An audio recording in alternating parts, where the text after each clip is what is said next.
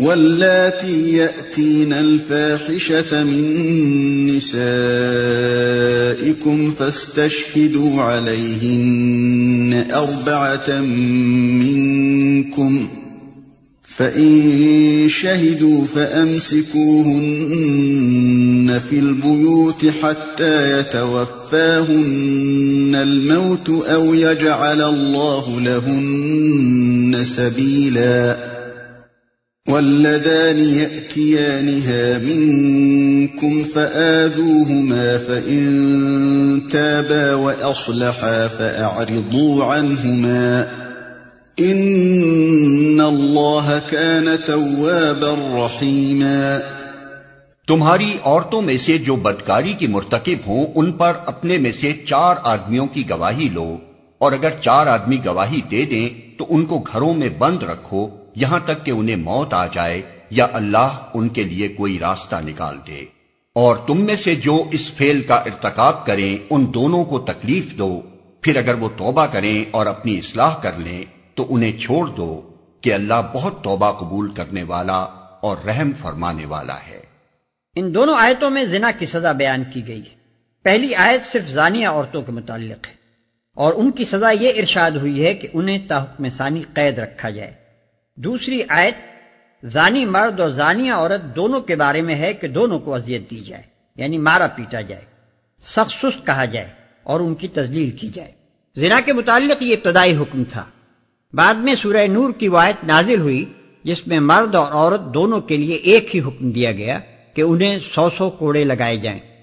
اہل عرب چونکہ اس وقت تک کسی باقاعدہ حکومت کے ماتحت رہنے اور عدالت و قانون کے نظام کی اطاعت کرنے کے عادی نہ تھے اس لیے یہ بات حکمت کے خلاف ہوتی ہے، اگر اسلامی حکومت قائم ہوتے ہی ایک قانون تعزیرات بنا کر دفتن ان پر نافذ کر دیا جاتا۔ اللہ تعالیٰ نے ان کو رفتہ رفتہ تعزیری قوانین کا خوگر بنانے کے لیے پہلے زنا کے متعلق یہ سزائیں تجویز فرمائیں۔ پھر بتدریج زنا، قذف اور سرقہ کی حدیں مقرر کی اور بلاخر اسی بنا پر تعزیرات کا وہ مفصل قانون بنا جو نبی صلی اللہ علیہ وسلم اور خلفۂ راشدین کی حکومت میں نافذ تھا۔ مفسر سدئی کو ان دونوں آیتوں کے ظاہری فرق سے یہ غلط فہمی ہوئی ہے کہ پہلی آیت منکوہا عورتوں کے لیے ہے اور دوسری آیت غیر شادی شدہ مرد و عورت کے لیے۔ لیکن یہ کمزور تفسیر ہے، جس کی تائید میں کوئی وزنی دلیل نہیں۔ اور اس سے زیادہ کمزور بات وہ ہے جو ابو مسلم اسفہانی نے لکھی ہے کہ پہلی آیت عورت اور عورت کے ناجائز تعلق کے بارے میں ہے اور دوسری آیت مرد اور مرد کے ناجائز تعلق کے بارے میں ہے۔ تعجب ہے ابو مسلم جیسے زی علم شخص کی نظر اس حقیقت کی طرف کیوں نہ گئی کہ قرآن انسانی زندگی کے لیے قانون و اخلاق کی شاہراہ بناتا ہے اور انہی مسائل سے بحث کرتا ہے جو شاہراہ پر پیش آتے ہیں، رہیں گلیاں اور پگڈنڈیاں تو ان کی طرف توجہ کرنا اور ان پر پیش آنے والے ضمنی مسائل سے بحث کرنا کلام شاہانہ کے لیے ہرگز موضوع نہیں ہے۔ ایسی چیزوں کو اس نے اشتہاد کے لیے چھوڑ دیا ہے۔ یہی وجہ ہے کہ عہد نبوت کے بعد جب یہ سوال پیدا ہوا کہ مرد اور مرد کے ناجائز تعلق پر کیا سزا دی جائے، تو صحابہ کرام رضوان اللہ تعالی علیہ مجمعین میں سے کسی نے بھی یہ نہ سمجھا کہ سورہ نساء کی عیسائیت میں اس کا حکم موجود ہے۔ انما التوبة على الله للذين يعملون السوء بجهالة ثم يتوبون من قريب ثم يتوبون من قريب فأولئك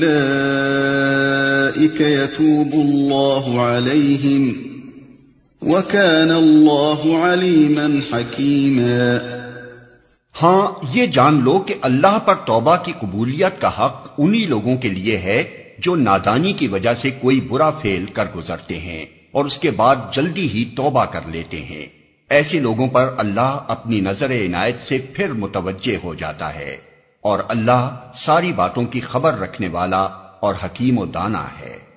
وليست التوبة للذين يعملون السيئات حتى إذا حضر أحدهم الموت قال إني تبت الآن قال إني تبت الآن ولا الذين يموتون وهم كفار.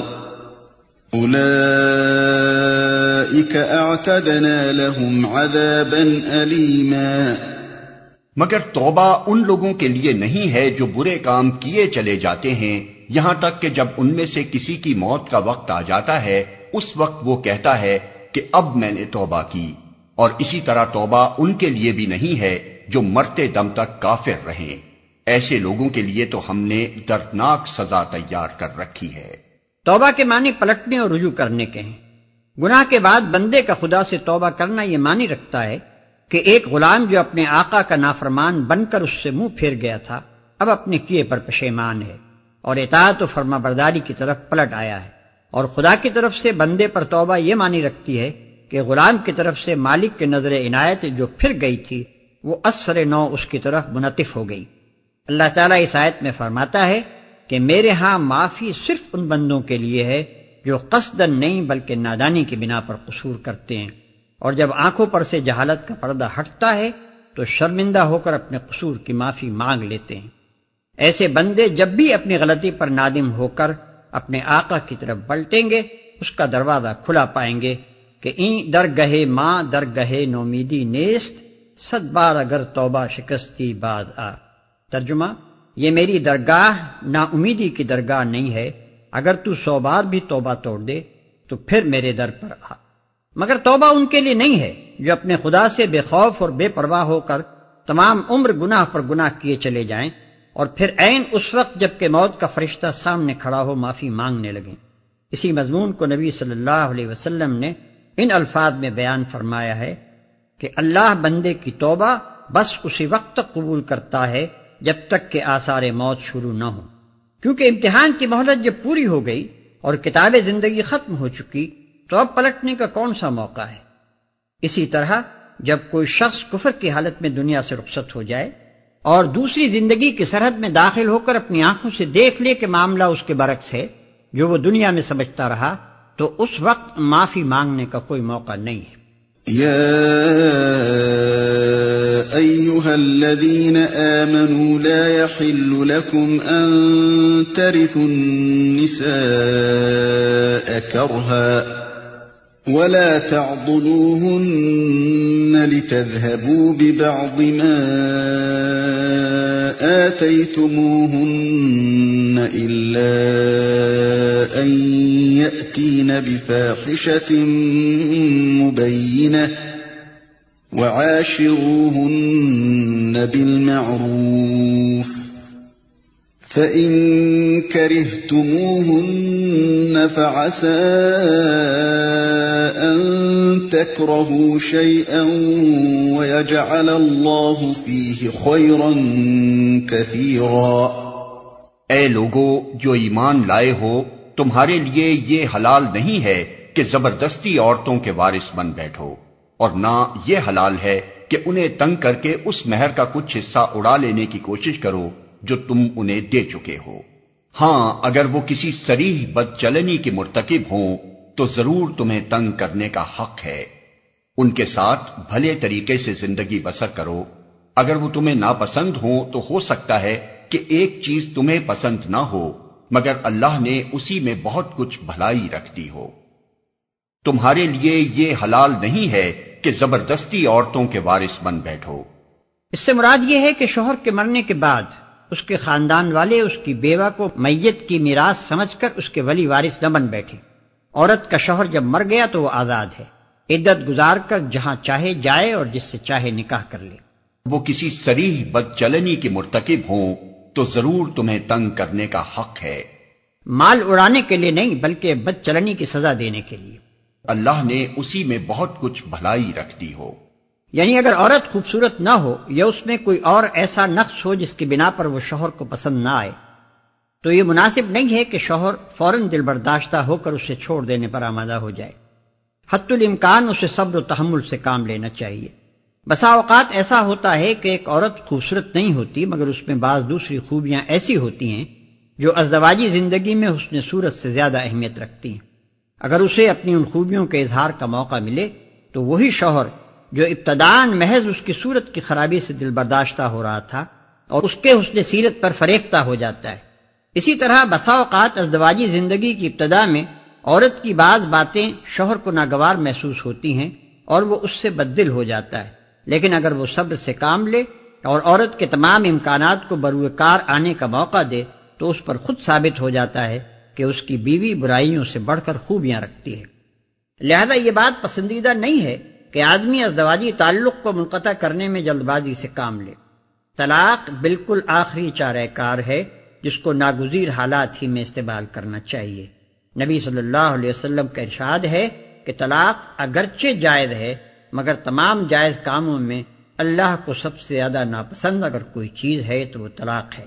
دوسری حدیث میں ہے کہ آپ نے فرمایا، نکاح کرو اور طلاق نہ دو، کیونکہ اللہ ایسے مردوں اور عورتوں کو پسند نہیں کرتا جو بھمرے کی طرح پھول پھول کا مزہ چکھتے پھریں۔ وإن أردتم استبدال زوج مكان زوج وآتيتم إحداهن قنطارا فلا تأخذوا منه شيئا أتأخذونه بهتانا وإثما مبينا اور اگر تم ایک بیوی کی جگہ دوسری بیوی لے آنے کا ارادہ ہی کر لو تو خواہ تم نے اسے ڈھیر سا مال ہی کیوں نہ دیا ہو اس میں سے کچھ واپس نہ لینا۔ کیا تم اسے بہتان لگا کر اور سری ظلم کر کے واپس لوگے؟ وَكَيْفَ تَأْخُذُونَهُ وَقَدْ أَفْضَى بَعْضُكُمْ إِلَى بَعْضٍ وَأَخَذْنَ مِنْكُمْ مِيثَاقًا غَلِيظًا۔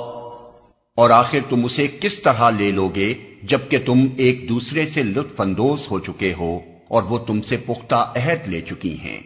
پختہ عہد سے مراد نکاح ہے کیونکہ وہ حقیقت میں ایک مضبوط پیمان وفا ہے جس کے استحکام پر بھروسہ کر کے ہی ایک عورت اپنے آپ کو ایک مرد کے حوالے کرتی ہے۔ اب اگر مرد اپنی خواہش سے اس کو توڑتا ہے تو اسے وہ معاوضہ واپس لینے کا حق نہیں ہے جو اس نے معاہدہ کرتے وقت پیش کیا تھا۔ ولا تنكحوا ما نكح آباؤكم من النساء إلا ما قد سلف إنه كان فاحشة ومقتا وساء سبيلا اور جن عورتوں سے تمہارے باپ نکاح کر چکے ہوں، ان سے ہرگز نکاح نہ کرو، مگر جو پہلے ہو چکا سو ہو چکا۔ در حقیقت یہ ایک بے حیائی کا فیل ہے۔ ناپسندیدہ ہے اور برا چلن ہے۔ مگر جو پہلے ہو چکا سو ہو چکا۔ تمدنی اور معاشرتی مسائل میں جاہلیت کے غلط طریقوں کو حرام قرار دیتے ہوئے بالعموم قرآن مجید میں یہ بات ضرور فرمائی جاتی ہے کہ جو ہو چکا سو ہو چکا۔ اس کے دو مطلب ہیں۔ ایک یہ کہ بے علمی اور نادانی کے زمانے میں جو غلطیاں تم لوگ کرتے رہے ہو، ان پر گرفت نہیں کی جائے بشرطے کہ اب حکم آ جانے کے بعد اپنے طرز عمل کی اصلاح کر لو۔ اور جو غلط کام ہے انہیں چھوڑ دو۔ دوسرے یہ کہ زمانہ سابق کے کسی طریقے کو اب اگر حرام ٹھہرایا گیا ہے، تو اس سے یہ نتیجہ نکالنا صحیح نہیں ہے کہ پچھلے قانون یا رسم و رواج کے مطابق جو کام پہلے کیے جا چکے ہیں، ان کو کلعدم اور ان سے پیدا شدہ نتائج کو ناجائز اور عائد شدہ ذمہ داریوں کو لازمن ساقت بھی کیا جا رہا ہے۔ مثلا اگر سوتیلی ماہ سے نکاح کو آج حرام کیا گیا ہے، تو اس کے معنی یہ نہیں ہے کہ اب تک جتنے لوگوں نے ایسے نکاح کیے تھے ان کی اولاد حرامی قرار دی جا رہی ہے اور اپنے باپوں کے مال میں ان کا حق وراثت ساقت کیا جا رہا ہے۔ اسی طرح اگر لین دین کے کسی طریقے کو حرام کیا گیا ہے تو اس کا مطلب یہ نہیں ہے کہ پہلے جتنے معاملات اس طریقے پر ہوئے ہیں انہیں بھی کلدم ٹھہرا دیا گیا ہے۔ اور اب وہ سب دولت جو اس طریقے سے کسی نے کمائی ہو اس سے واپس لی جائے گی یا مال حرام ٹھہرائی جائے گی۔ ناپسندیدہ ہے اور برا چلن ہے۔ اسلامی قانون میں یہ فیل فوجداری جرم ہے۔ اور قابل دست اندازی پولیس ہے۔ ابو داود نسائی اور مسند احمد میں یہ روایات ملتی ہیں کہ نبی صلی اللہ علیہ وسلم نے اس جرم کا ارتکاب کرنے والوں کو موت اور ضبطی جائیداد کی سزا دی ہے۔ اور ابن ماجہ نے ابن عباس رضی اللہ عنہ سے جو روایت نقل کی ہے، اس سے معلوم ہوتا ہے کہ حضرت صلی اللہ علیہ وسلم نے یہ قائد کلیہ ارشاد فرمایا تھا کہ جو شخص محرمات میں سے کسی کے ساتھ زنا کرے، اسے قتل کر دو۔ فقہا کے درمیان اس مسئلے میں اختلاف ہے۔ امام احمد رحمۃ اللہ علیہ تو اسی بات کے قائل ہیں کہ ایسے شخص کو قتل کیا جائے اور اس کا مال ضبط کر لیا جائے۔ امام ابو حنیفہ رحمۃ اللہ علیہ، امام مالک رحمۃ اللہ علیہ اور امام شافعی رحمت اللہ علیہ کی رائے یہ ہے کہ اگر اس نے محرمات میں سے کسی کے ساتھ زنا کی ہو تو اس پر حد زنا جاری ہوگی اور اگر نکاح کیا ہو تو اسے سخت عبرتناک سزا دی جائے گی۔